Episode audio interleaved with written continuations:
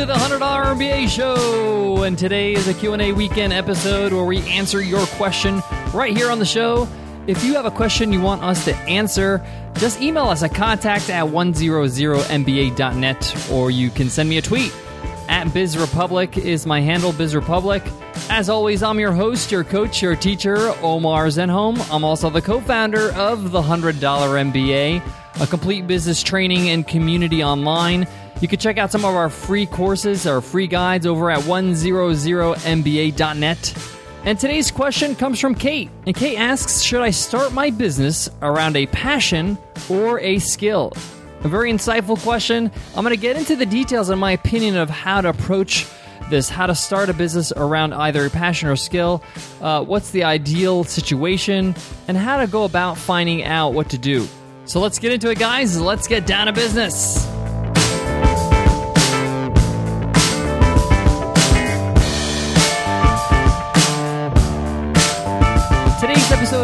$100 Show is sponsored by Sidekick by HubSpot. Sidekick provides seamless, integrated email tools for Gmail, Apple Mail, and Outlook. With Sidekick, you can receive live notifications when someone opens and clicks on your emails, so you have powerful contact insights right in your inbox. What a great way to upgrade your Gmail, Apple Mail, or Outlook. So go to getsidekick.com slash MBA to get your first month of Sidekick for free. That's getsidekick.com slash MBA. So Kate asks, should I start my business around my passion or my skill? Kate, you remind me of an old, old ebook that I wrote and gave away for free called Make Your Passion Your Business. It's not available anymore because um, we replaced it with some other things. But when I wrote the book, I wanted to address this question Should you build a business around your passion or your skill? Now, I'm going to start off right out the gate and say the ideal situation is to start a business around something that you're good at, you're skillful at, and you're passionate about. But that's easier said than done, and it's not always easy to find that. So, my advice is to start out with something that you're skillful at, that you're good at, something that you know for sure you can add value to that market. If you taught Spanish for 14 years, you know for sure you know how to teach Spanish. That's a skill you know. You know the Spanish language. Now, I'm not going to say that you should just choose any skill, but choose a skill that you're very good at, something you can add value to, that you enjoy. It doesn't have to be your life passion, something that you are just crazy about, but you have to enjoy that topic. And it's kind of hard to believe that you've been doing something for that long and you don't enjoy it. Because passion is such a strong word. A lot of people think I got to find my passion and build a business around it. You don't have to. In fact, it's so hard to find something you're very passionate about and build a business around it. You don't have to be crazy in love with it but you have to enjoy it. You have to like it. It's okay for you to get tired and want to break from what you're doing. That's normal. But for the most part, you should enjoy what you're doing. It should be something that you'd be like, you know, I like doing this. I enjoy learning about this topic. I enjoy improving in this topic, and I'm good at it. I can add value to it. I can add my expertise to the marketplace. You have to remember, too, that if you build a business you're passionate about, that doesn't guarantee customers. You have to build something that your customers want, that your audience want, that sells, that's viable. That's what business is all about solving a problem, solving a pain. So it's a lot easier to solve a pain or problem when you have a skill.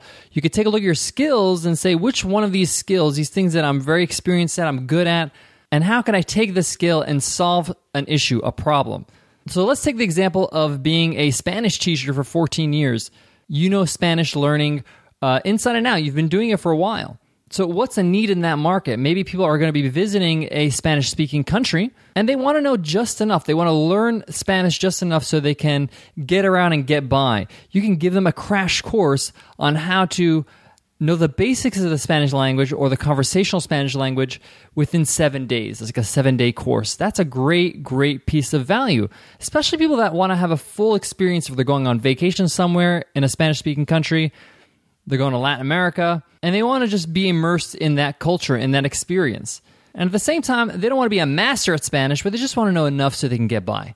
In this example, you're taking a skill that you're very good at and you're packaging it into a product that people actually want.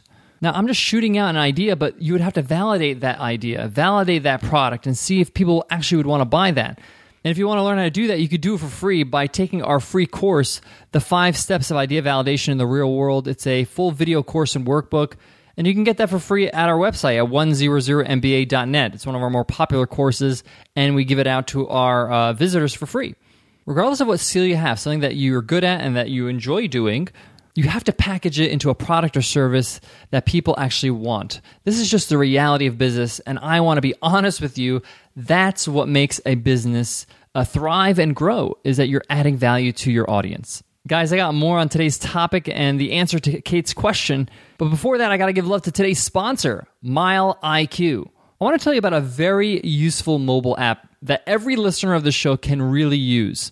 It's called Mile IQ. See, the thing is that driving for work when you're an entrepreneur is a double edged sword. Either you're spending too much time tracking every mile, or you're guesstimating and ending up losing money. And even then, your estimate falls around 20% short of what you could be deducting. This is where Mile IQ comes in. It's the gold standard in mile tracking.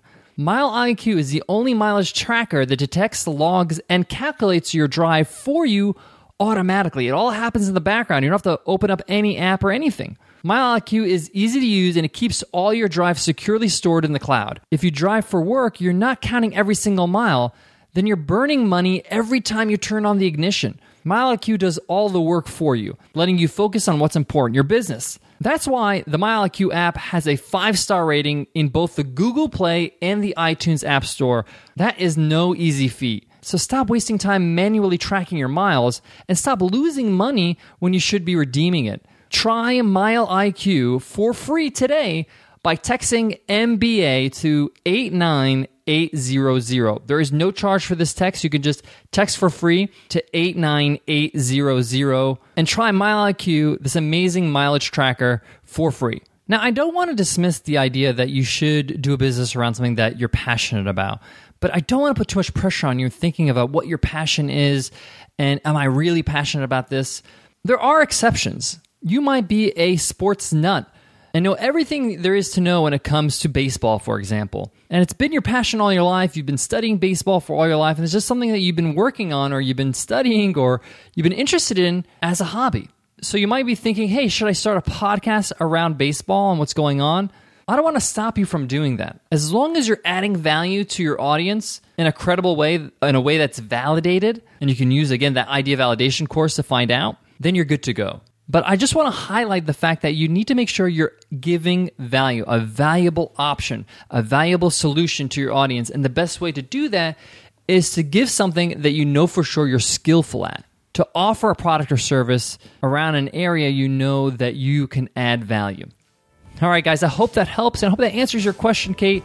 Guys, if you have any questions you want answered here on the show, just email us at contact at 100mba.net or you can tweet at me. Biz Republic is my handle, B I Z Republic. Guys, don't forget, if you drop us on iTunes rating and review, you enter our weekly random draw to win a free ride to the $100 MBA training and community.